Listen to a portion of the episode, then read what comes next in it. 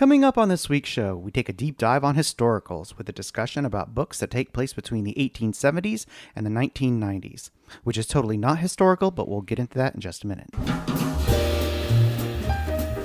This is the Big Gay Fiction Podcast, the show for avid readers and passionate fans of gay romance fiction. Each week, we bring you exclusive author interviews, book recommendations, and explore the latest in gay pop culture.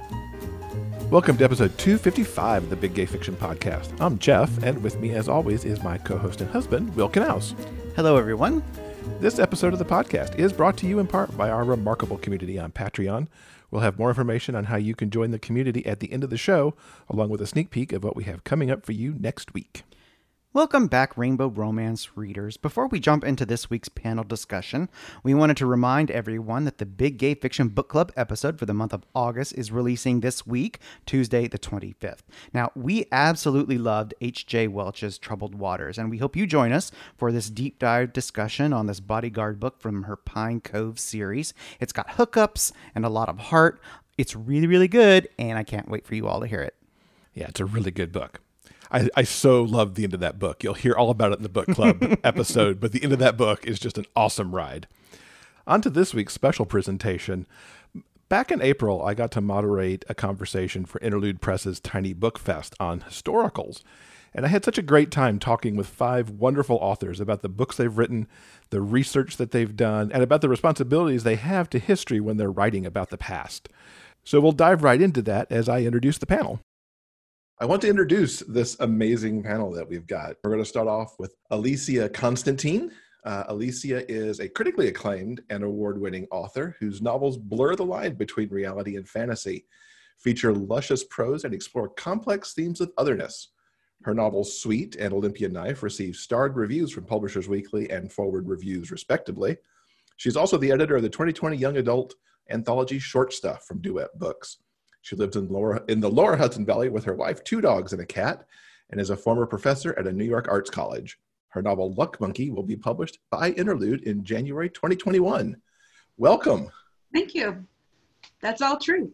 Uh, so Olympia Knife takes place at the turn of the century and it follows um, the members of a traveling circus the turn of the last century. And it follows the members of a traveling circus around the south of the US. And one by one, all the members are disappearing through sort of magic realist means. And the only two left at the end are these two women that are just sort of clinging to each other. It's real happy. And then Luck Monkey, the one I'm working on right now, is the story of a bunch of queer and straight young adults, young 20 somethings who are squatting in Pittsburgh and running a kind of a politically charged theft ring where they take one thing from one house and then they leave it in the next house, take one thing from that house, leave it in the next house, and how that all sort of falls apart and how they deal with being together, but try, trying to be together while they're trying to manage their politics. The end. the end.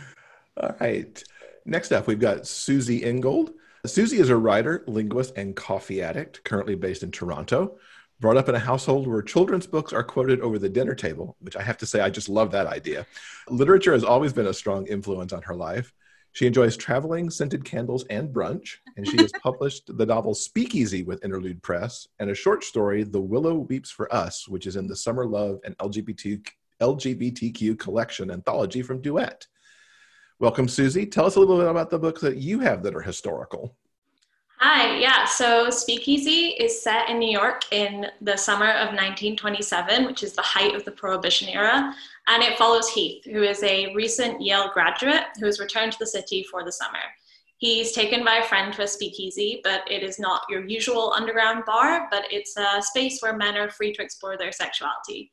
And there he meets Art, who is the owner of this speakeasy, Heath is really struggling with the high expectations of his parents at that time in his life, and Art is struggling with the threat of exposure for his club and the people in it. Uh, but the two find sanctuary and comfort in one another. Then we have Carrie Pack. Uh, Carrie is an author of books in multiple genres, including Designs on You, In the Present Tense, and Past, Im- Past Imperfect, and Girls on the Side. She is a recipient of a Foreword Reviews Indie Book of the Year Bronze Award for In the Present Tense and has been named a finalist for an Indies Award and a Bisexual Book Award for Girls on the Side. She lives in Florida, or as she likes to call it, America's Wang. Welcome, Carrie.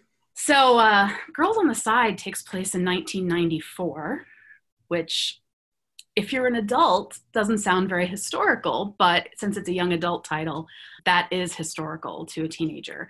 And it takes place during the Riot Grrrl movement, which again, if you were an adult, if you're an adult, you're probably familiar with that. And it's just an early uh, third wave femi- feminist movement that was largely pioneered by teenagers and college age young women and um, they, it was centered around zine culture and punk music and all of those things kind of appear in in the novel especially the zines. If you get the print edition or the pdf of from interlude it has like actual zines in it which is really cool.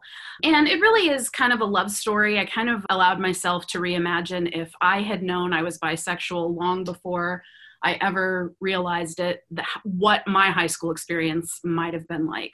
Took a few liberties with that. I think my main character Tabitha is a lot cooler than me, but but yeah, so I kind of rewrote history a little bit with that one. Amy Stilgenbauer. Amy is a writer and an archivist currently based in Southeast Michigan. She is the author of Sideshow from Interlude Press and the young adult novel The Legend of League Park.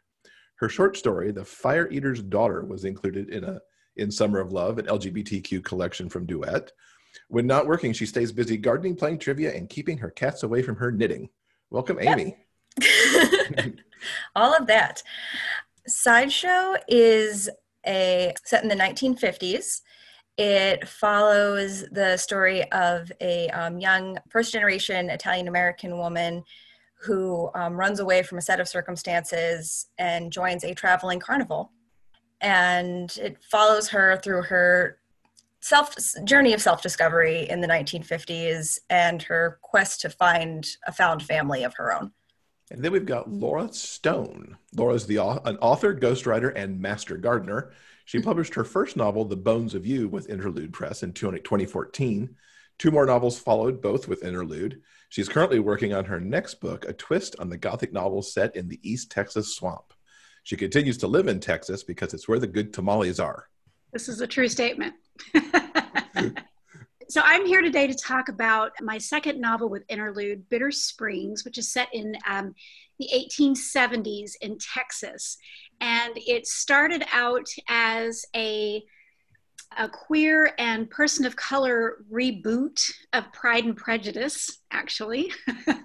and with the dynamic of, of all of the siblings and the parents and needing to everyone to get out. And then it ended up becoming kind of a love letter to honest cowboy culture and Texas, because I clearly am very happy to live where I live. But I wanted to write something that was authentic about what our re- what we have always believed to be cowboy culture is completely wrong because almost certainly a cowboy in the old wild west was a person of color and most likely gay or bi or trans. And i wanted something that would honestly reflect what the reality was. I'm excited now that we've heard a little bit about all these books to really dive in here because everybody i think we heard from has, is writing in a different time period as well so the first question I kind of want to jump in with is what inspired you to write about a historical period? I actually was in a conversation with my dad. Now my my family is like I have honest to God cowboys and ranchers and that sort of thing in my family. And listening to the machismo of these guys talking about, you know, it's like the white the white guy with a big 10 gallon hat sweeping the school marm off on their feet. And I had to say, that's actually not true. And then I showed them some cowboy poetry because they're, uh, you know, when you're out on the range, you've got plenty of time to think and compose. and they did. And, and I read a passage of a poem to my dad and I looked at him and I said, you know, he's writing that to another cowboy. That's not a woman that he's writing to. And they all just kind of stopped like a needle on the record and went, is that what that means? so I went, I have got to, I have got to set a book in this time period and explore this because I can't believe that that's not understood.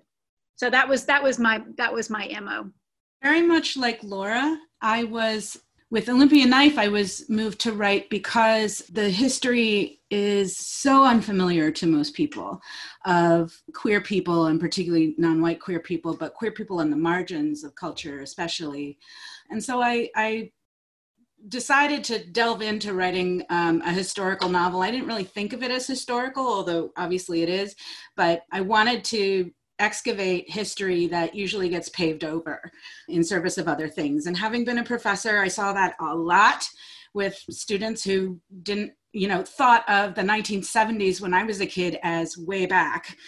And anything before that just didn't even exist. And i think you know when you when you grow up as uh, a straight white cis person in the US, you have history. You have access to a history that is everywhere. And when you grow up not that, for whatever reason, you don't have access to the same kind of history. And particularly for queer people, because we tend not to live in families or communities of queer people until we're older. We grow up, we're often the only queer person in our family, sometimes the only queer person in our neighborhood.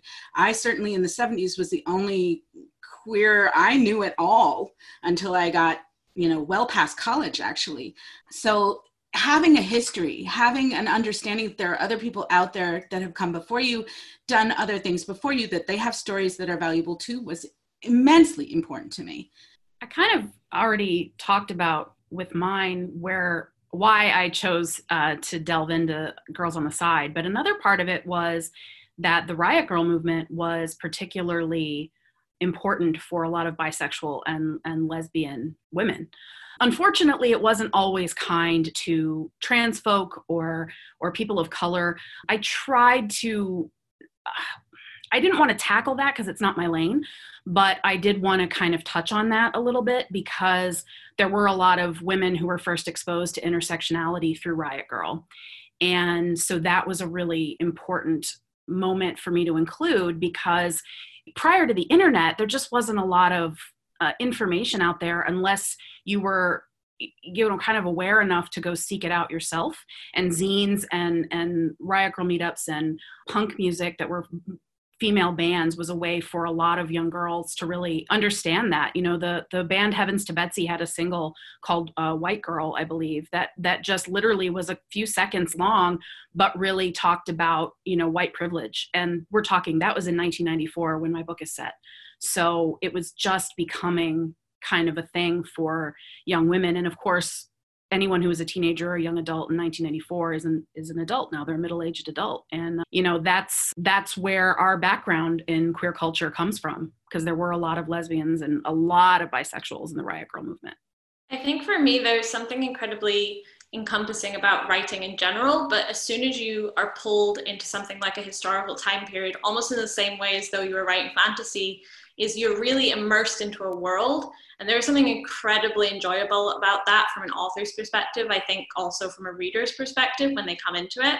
And that has always been very had a very big draw for me as a writer. And then being able to approach it and think about the stories that haven't been told and trying to delve into that opens up a whole new avenue of things to just completely throw yourself into. And that's a really enjoyable task to take on i think to kind of add on to what everybody else has been saying, one of my main motives when I write history, I like to think about how people have always been people. And so we think about kind of like like the 50s, which Sideshow is set in, is this buttoned up conservative decade. And so we have this very specific idea of what the 50s looked like. And i like to take a little bit of a hammer and crack at that and be like what's underneath the surface with people doing their people things? Of course with possibly the exception of carrie because she's writing in a time frame that she lived in. Everybody else is writing about a time frame they did not live in. And i'm curious from a research standpoint here how you deal with getting information about what LGBTQ life was like. We all have an idea. The further back you go in time, the you know the worse it gets. Mm-hmm. But certainly, you know, there are also pockets that we can see from history where they may do and lived as best they could in the time that they lived in. how do you do that research? Where do you go to find this material that may not be easily accessible on Google? I struggled. I'll, I'll be frank. I really, really struggled to find and there were very specific things that I, I still to this day have not been able to get a clear answer on. And the, I reached out to Howard University, and I'm trying to think another HBCU, trying to get some accurate information about, but because one of my main characters is um, a black man in 1870, and I, I wanted to know what the day-to-day life for a free black man in 1870, like just simple things like grooming. How often would he shave? That kind of thing. And there is no written record of it. There is tons of written records about how black men were barbers, but nothing about how they would care for themselves. So there were all of these random little details that ultimately maybe weren't important to the story, but I wanted to know so I could immerse myself. As Suzey said, it's a very immersive experience that I couldn't get the information on. Then I had the absolute luck of uh, connecting with somebody at the Gene Autry Cowboy Museum, and they have digitized their entire library. so I was, and it's in California. So I was able to, at three o'clock in the morning, look up, you know, a very specific type of, of, you know, saddle or read letters that cowboys had written to each other and super duper not straight. And it's awesome. And it's all cataloged and it's all online. And it made me so happy. Um, so I spent about eight months just poring over their archives and a few other places archives. Old newspapers i mean i had to go back i mean this this is going to date me i had to use like microfiche to find like sister right right? Um, i mean that's some old school business right there. So thank you Gene Autry museum for digitizing it so i didn't have to go to the card catalog and pull out and all that stuff. But it's it's fascinating how how some things just people just didn't think to record and now you know 100 and um, oh my gosh almost 100 and, whoo, 150 years later 1870 was 150 years ago. Wow. We don't have certain little like slice of life for certain people because we didn't people didn't consider it important enough to record. So mm-hmm. i find that really interesting. But so the that's the long answer to the short one which is thank god for archivists. Amy bless you You know what's I'm, funny, Laura, is I I have a work in progress I've never quite finished, but it takes place in 1895. And I was actually talking to a friend today about the very thing you were just saying, which is there's just not a lot in historical archives from a black perspective because we were talking about the the the cakewalk which originated during slavery and continued on into the early part of the 20th century as far as i know. And it it was something that happened at the in the location that i was covering and because we have we, i have photos of it but that you know from a white perspective right? They're oh they were really happy and it was an honor to win. And but it's a very much a minstrel kind of stereotype right? And so i was like i wish there was more from because it may have been that because it was expected that yes it would have been an honor maybe but or was it they were all kind of going this is some racist bull crap like yeah. you know which was it but we have so little evidence of that but I, there's got to be some out there i just haven't de- delved deep enough because it's still a work in progress but but you know and also maybe i don't want to get into that for mine but yeah i, I totally hear what you're saying because I was literally talking to someone about yeah. that this morning. And I highly recommend if, if there's any if, if there are any people of color or if, uh, that are watching or watching a replay, there are archivists everywhere that are desperate to get these anecdotal stories. I listened to recordings from a museum in North Carolina that had, and these were like recordings from 1930 so that's scratchy and poppy and you know it's horrible but you can actually hear the voice of people who lived through slavery and reformation and talked about their day-to-day life. And i mean what a godsend to have that record. So please capture capture save those journals save those letters save those pictures because particularly in queer communities those were destroyed for safety. So anything that can be done to reclaim that space i just think is is absolutely crucial I was going to ask Amy for, mm-hmm. for her archivist kind of point of view. And does this kind of research get easier for you because you are an archivist, for, for one? And then what kind of steps do you go through to find the materials? Well, in the profession, we do refer to that as an archival silence, like a gap of important information about something that, that we have identified that, like, we don't have this information. But in many ways, I do have some of the, like, tips and tricks. I can get kind of a little bit more in because I've been trained, I guess but I mean, those gaps, they really are still there. And honestly, the only way that I've really learned to deal with it is you've got to get into the, the real nitty gritty stuff, like Laura was saying with the old newspapers. And um, like what I'm working on right now, I've got this like giant handbook of New York City businesses.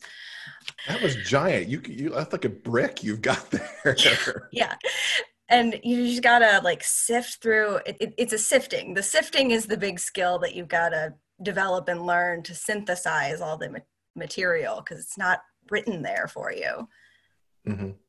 I, I got trained as an academic so i had access to research materials that a lot of people in the public sadly do not which is stupid and ridiculous.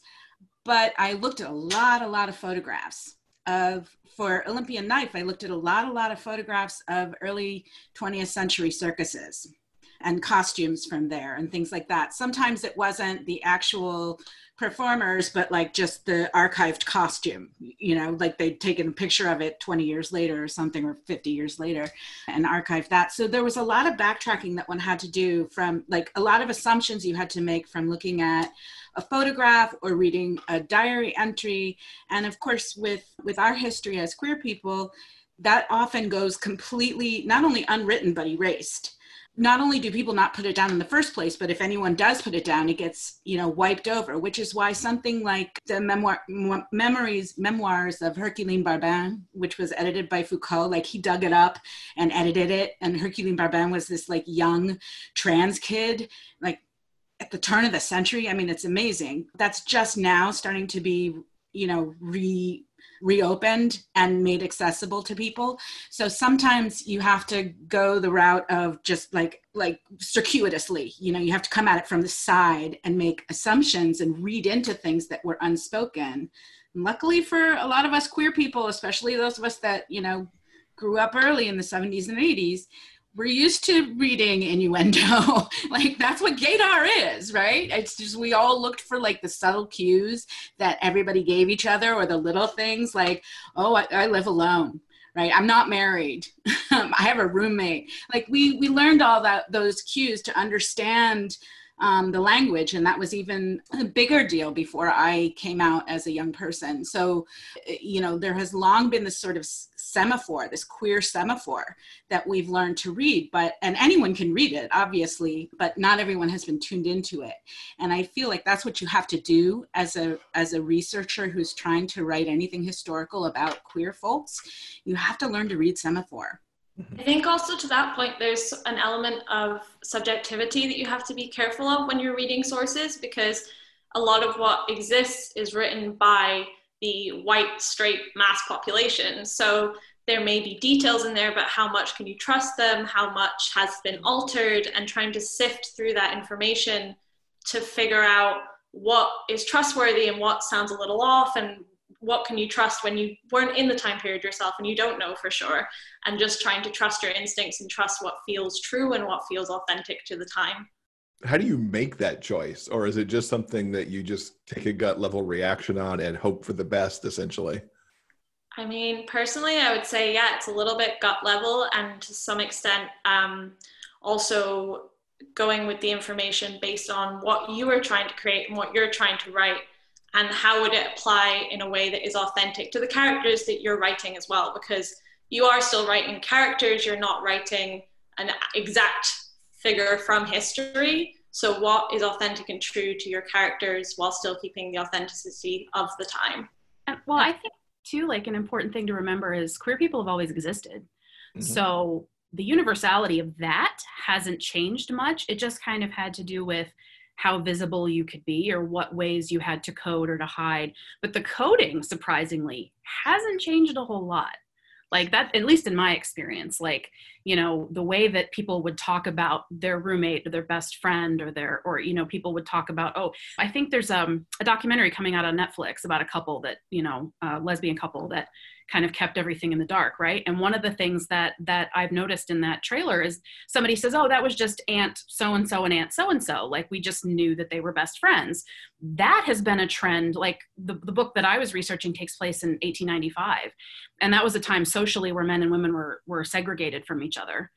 And because of that a lot of queer people were able to set up relationships and, and this is probably true of what Laura wrote as well, it would be very easy because culturally that was acceptable and, and expected. So it would have been harder actually to be queer after that when it became more intermingled. But but during that time period, you know, they were just best friends that happened to live together. Mm-hmm. Boston Wives Harder. Oh, sorry, Laura. I was saying Boston Wives. I mean, I, I was just thinking of that. Yeah, yeah. Boston marriages. Yeah. It also depends on what you mean by harder because it's real hard to find each other. I mm-hmm. mean, you know, I discovered that like once I left college, it was real hard to find other queer people unless you were a drinker and you went to bars. Yeah. If you lived in a time where there weren't queer bars, which is most of our history, where do you go to find other queers? Like, where do they congregate? Yeah. you know sometimes down by the river and that's the only option you have and that's generally not like my scene anyway. I'm a nerdy little knitting cat loving lesbian. I you know i'm not going to go down by the river to find my friends. So it, it really does depend. I think that in some ways and for some of us it has always been extremely difficult and it's actually gotten easier. Now we can be online talking openly about being queer we do get bombed a little bit, but like, you know, that's easier to ignore than a bottle to the head. Correct. An arrest where they take your, you know, you have, they check to make sure you're wearing three pieces of the gender appropriate clothing, which happened within my lifetime. Maybe not yours, but like my lifetime, right? Like in the 70s. Yeah, some of us older, crotchety people yeah, well, and what I think what I meant by easier too is just it would have been easier to cover it up as a normal social circumstance. Certainly not easier to be gay. I know during the 18 the late 1800s gay men in particular had a lot of coded things that they would do such as wearing like a green carnation or they would talk openly about walt whitman or or oscar wilde as ways of kind of hinting you know and those in the know would know. But again how do you find that out if you aren't already exposed to it? So a lot of it was difficult because it would be you'd test out the waters and hope you didn't get you know killed for it right for coming on to another another person of the same gender. So yeah can I can I throw something in here um, because I think it's really important, especially for anyone who is a young person who doesn't know much about the LGBTQ history. Um, something that is really important to know is that there was a straight washing that happened in the 1900s where a morality was slapped on that because to be quite frank people were too busy in the 1800s and pardon my french to really give a shit about what people did behind closed doors. And there is an incredibly beloved and uh, very famous zuni I, I, say woman because that is what we say in contemporary terms but in a lot of first nation uh, communities there's uh, multiple terms that are used, like a two spirit, uh, five spirit. There's lots of different terms. But in our modern vernacular, we would say that they were trans female. And that was We'wha.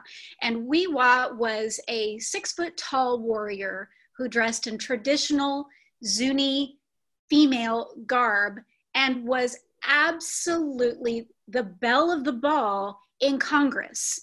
Senators, congressmen, they invited We'wha to every party, to every event. And she, for lack of a better, those were terms that she used, showed up just as she was, just as she wanted to be, sometimes coded male, sometimes coded female, and nobody batted an eye at it. No one cared because it was an interesting person who had interesting things to say and nobody cared. And it was very, very common for male couples, female couples, all kinds of mixes. It just happened. You just were quiet about it because straight people were also not talking about what they got onto behind closed doors. It just wasn't done. And so as long as you, you know, paid your bills on time, you didn't let your crop go fallow, nobody cared. And then at the turn of the century, we kind of slapped this morality on it and endangered, truly endangered people's lives. Now, that's not to say that it was, you know, cake and roses up until 1920 or something, not, a, not in any way, shape, or form. But it wasn't this, you know, gay bar raids and and you know putting people to death and, and the, the horrific crimes that happened in the 1900s in particular so I, I i just i really wanted to honor the fact that there were people who lived their lives and lived their truth and particularly in the 1800s particularly in north america and it people people just kind of didn't care and it's weird yeah. that people do it, there was really a big movement after World War II to reinstate traditional gender roles, which right. erased a lot of queer culture too at the latter half of the, the 20th century because there's a great article that's still online in gq that that, that was talking to a bunch of um, military servicemen and women after Don't Ask, Don't Tell was repealed a few years ago. And it is a great article because they talked to World War II veterans that talked about like everybody knew there were gay men on the boat. We just didn't we, what they were doing their thing nobody cared and and that was in the 1940s so again the the way that after the after the after world war ii when they wanted to remove women from the workplace and go back to traditional gender roles they did a lot for both you know ge- for, for gender issues and for queer issues to just kind of delete all of that and and make it shameful unfortunately. When we look at history and you're writing these historic novels where do you feel your responsibility is first of all to insert your characters into history correctly you know especially if they might be interacting with historical figures in some cases. And how much responsibility do you have to get the history right within a fictional fictional setting? It was crucial to me. Absolutely crucial I wanted to be that that's just kind of the the former researcher brain. I want to be as accurate as possible because I don't want to hear it from somebody going, and actually, you know, like I, I don't want that at all. So for me, it was crucial. And I set out with a mission statement of, you know, we're queer, we're here, we've been here. So for me, that that that would be my short answer. I keep thinking of the Emily Emily Dickinson "Tell the Truth but Tell It Slant." And I think there's a difference between sort of nitty gritty fact and the truth. My, in the absence of nitty gritty facts, it was always more important to me to get to truth. What was it like to live this way? If I had to invent because there was an absence of actual fact available to me, so be it. I tried to do it as accurately as possible, but but sometimes to get at what it was like or what the reality was, I had to invent uh, a little bit, which is why I put Olympia Knife as a as a queer fabulous novel and not necessarily. What's one of the reasons, and not necessarily as like a historical fiction, because it's it it doesn't adhere to the same kind of standard that Laura you were just talking about.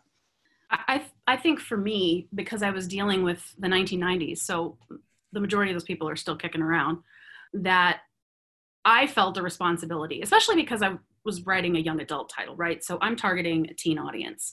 So the people that are reading my book don't know as much about that era. So there's that. But also, you know, with any historical, I feel like you want to remember that you're writing for a contemporary audience, right? So there's a balance between telling the story historically accurate and not doing harm to modern people and not i don't want to i don't want to write about gay bashing and i don't want to write about you know violence against queer people. Even though yes historically did that happen? Yes. But for me that's not what i want to talk about in my book. Now and and also changing slang and terminology. Like if something is now considered offensive using it in a historical book just because it's historically accurate is is kind of I don't know. I think it's kind of irresponsible sometimes, unless there's a really strong reason to use it. I just don't see the point. You know, it's so easy to kind of just take that out, especially from, you know, especially if you're dealing with something that maybe people aren't even really aware of that terminology. It's an interesting question on slang too, because not only might you want to remove some for the offensive quality, as you just mentioned, Carrie, but also you got to make sure people will know what it is when you put it in in the first place.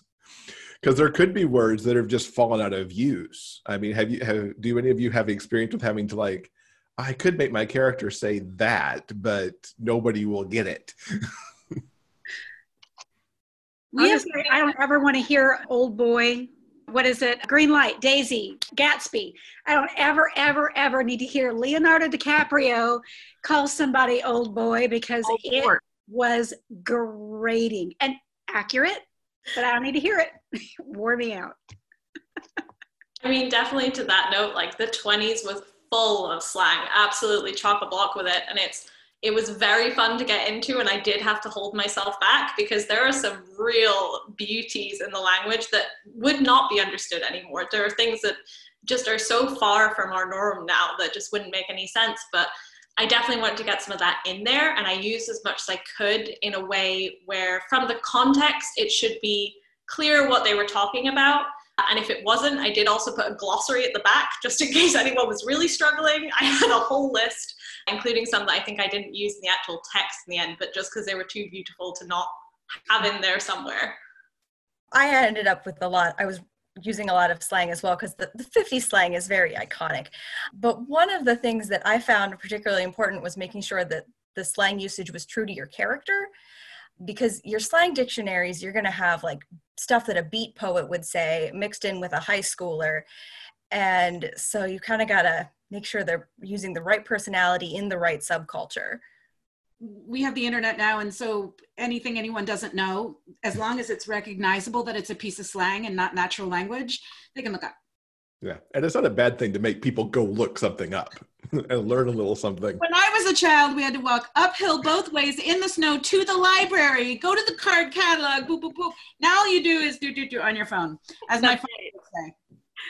Yeah, I didn't have to look. I didn't have to look anything up. I feel like a lot, a lot of our, a lot of '90s slang is still in use, and the stuff that isn't, I think, is, you know, there's enough pop culture evidence and man kids today they watch a lot of 80s and 90s movies and stuff they, they're probably you know more up on on that than i am at this point along the same lines of getting history right in the books in general and the responsibility to it do you ever think that the, you're also maybe helping to encapsulate history for people who may not want to go read an academic text for something. I think my my as I I came up with this question because I was thinking a little bit back to the recent Tales of the City reboot on Netflix, where they had an entire episode that went back to look at the Compton riots, which was something somehow that was left out of my queer history at some point. I'm like, wow, I just learned a whole bunch in the middle of this entertainment.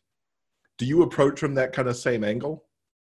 As I said, I was so frustrated by the lack of just general knowledge about certain certain things that I it was crucial to me just in in writing the book to have that it, it just for my own you know satisfaction of, of adding a drop to the mm-hmm. bucket. So for me i would say yeah.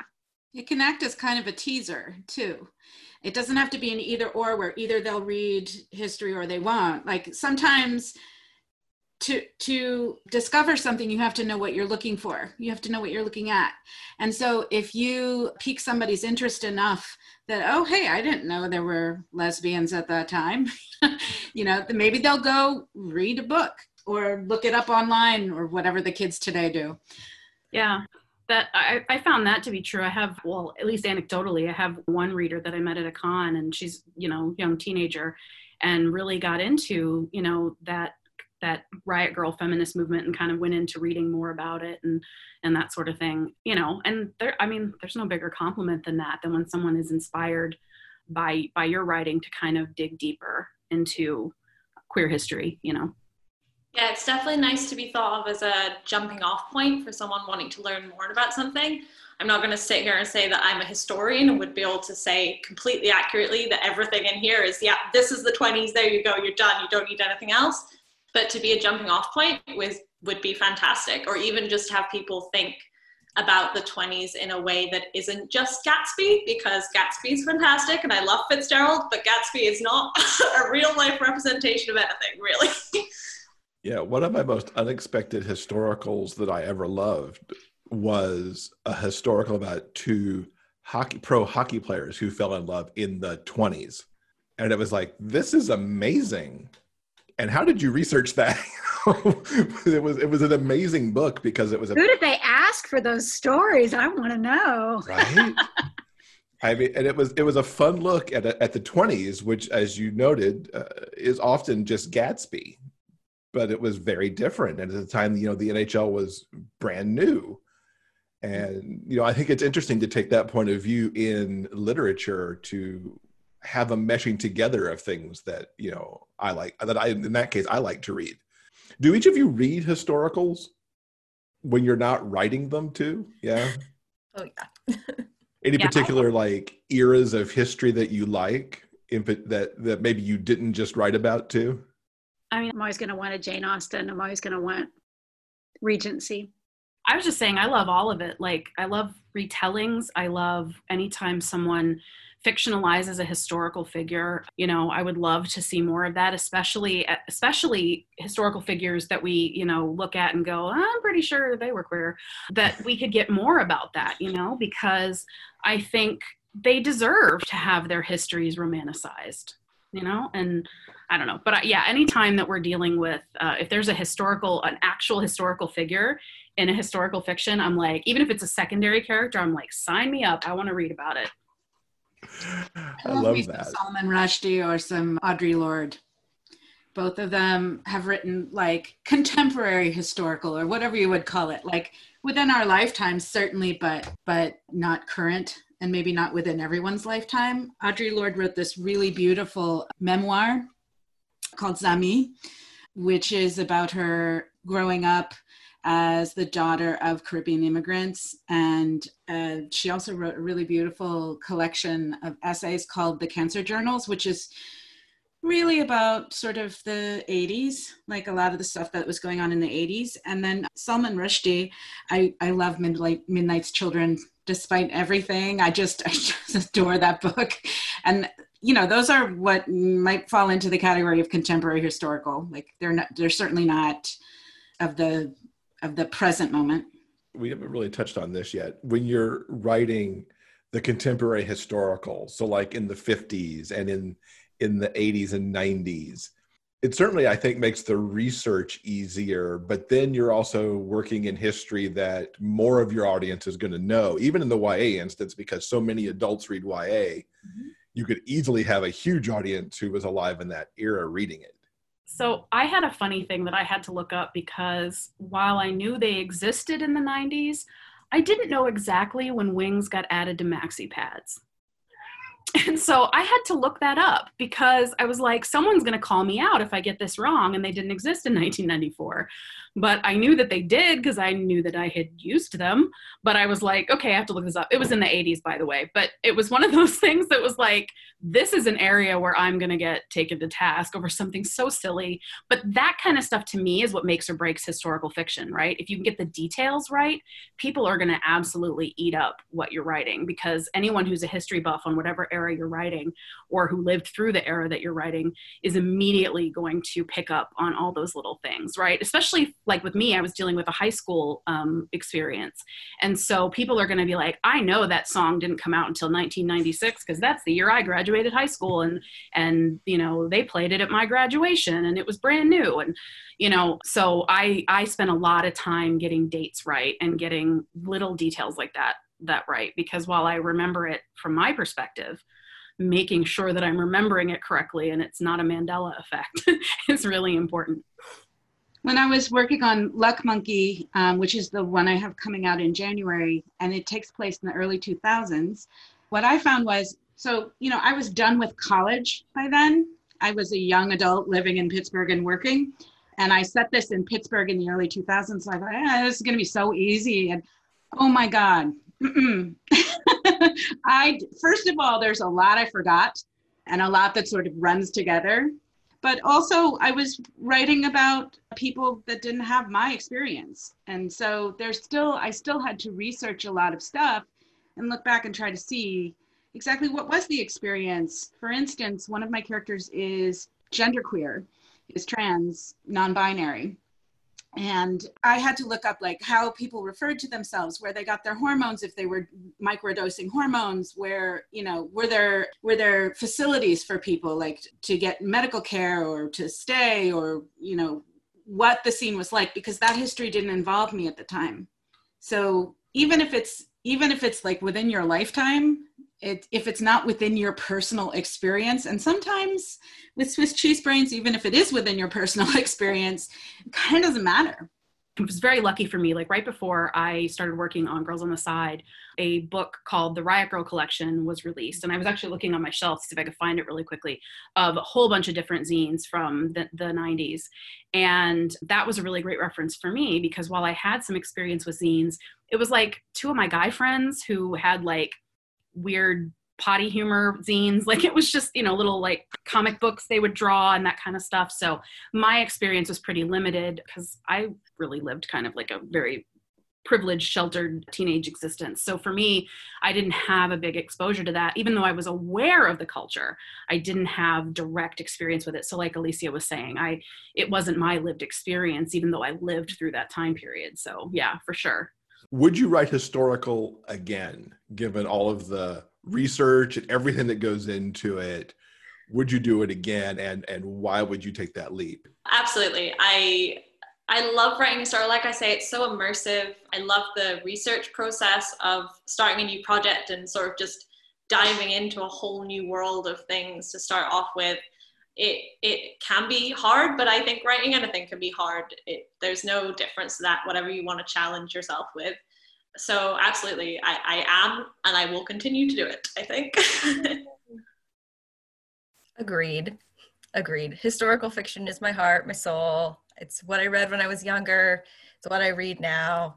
I love it. I'll keep doing it I'm currently working on a manuscript that flips back. It, it's not a true historical because it's not set in history. It flashes back to history, but it but some of the principles about research and so forth are the same. So it's just I, I'm going to echo Amy and Suzey. It's just it's fun to immerse yourself in in these worlds and to pick up all these little details, and it, it's just it's a lot of fun yeah i mean I, I would definitely do it again and i like it so much that i was you know i was working on a time travel novel that only takes place over i think like a 20 year time period but yeah i mean i had to look into the past for that even a little bit you know like and i had to do a lot of math which i don't really enjoy um, trying to figure out how old some like if someone is this age in 2020 how old were they? Yeah i hate that i hate that. You know when i was when i wrote it in the present tense and past imperfect take place in 2020 and it was in the future when I wrote it.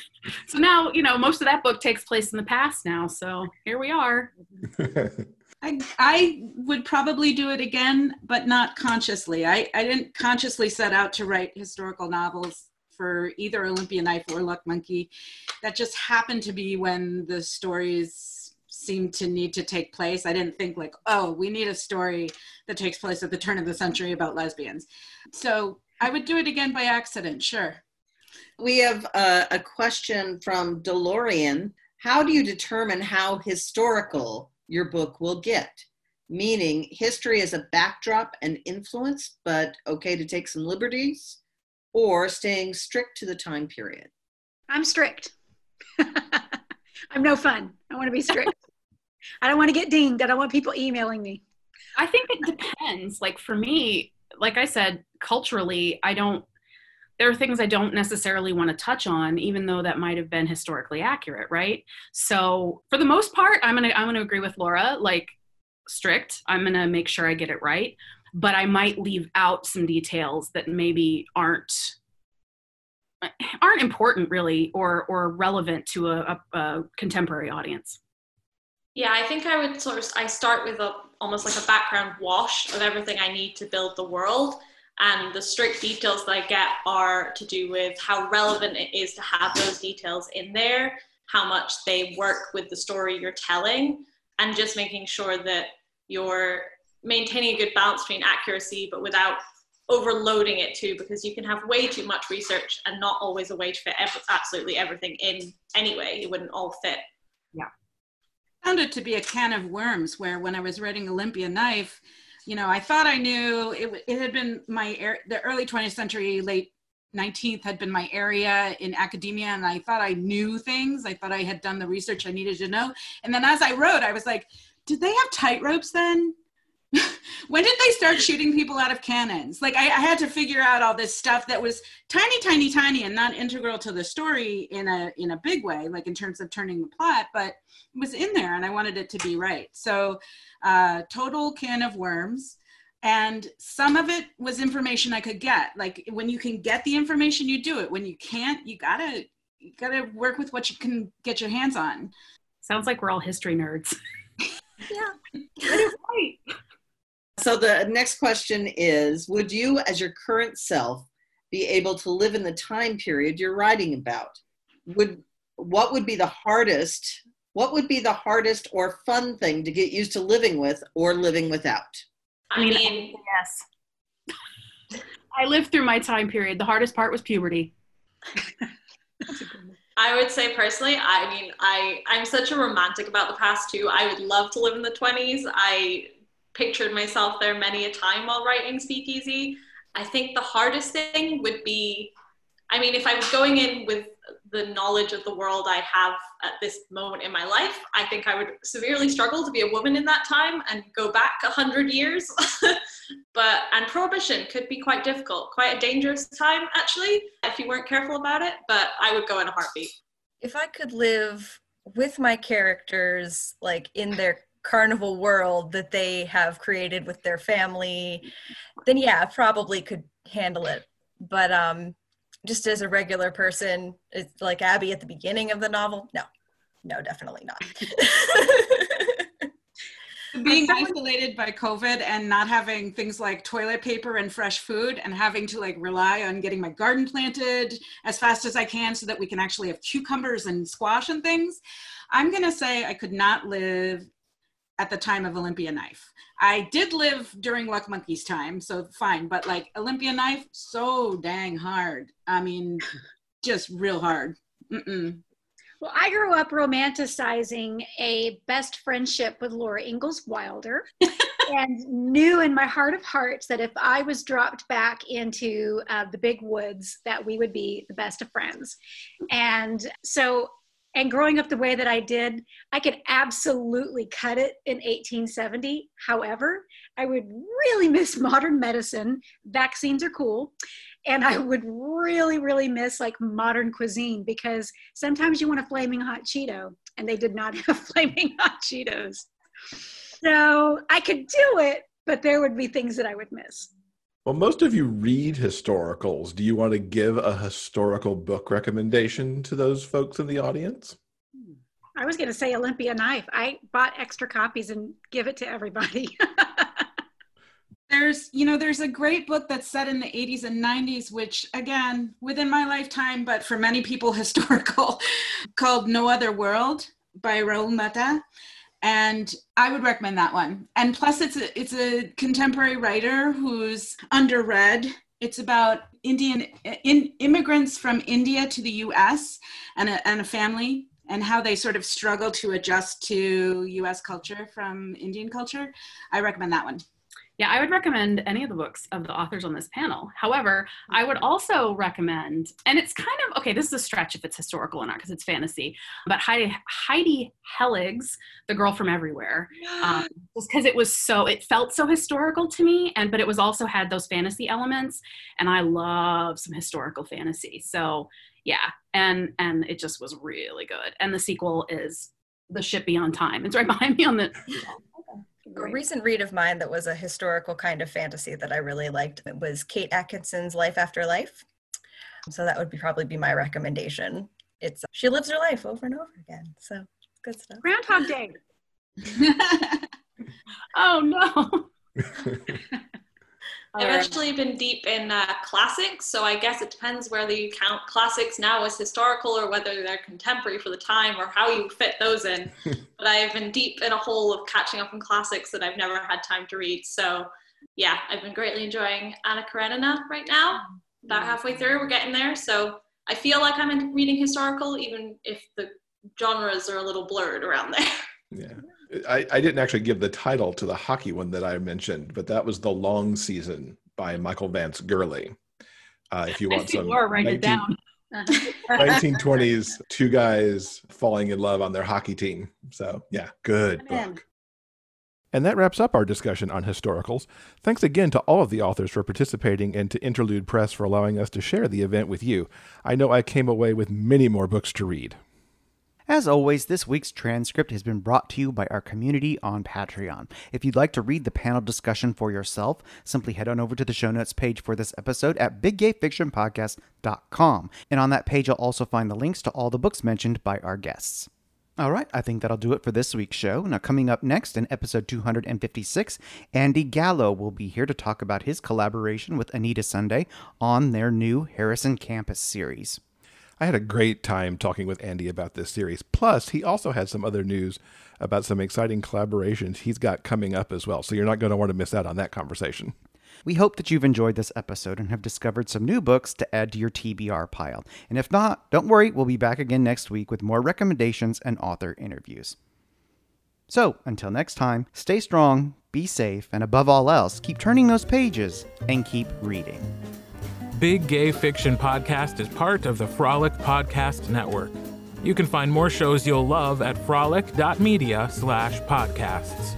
New episodes of this show are available every Monday wherever you get your podcasts. You can help support this show with a monthly pledge through Patreon.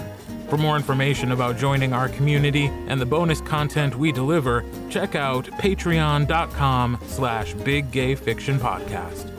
I'm Kurt Graves. Thanks for listening. We'll see you next week.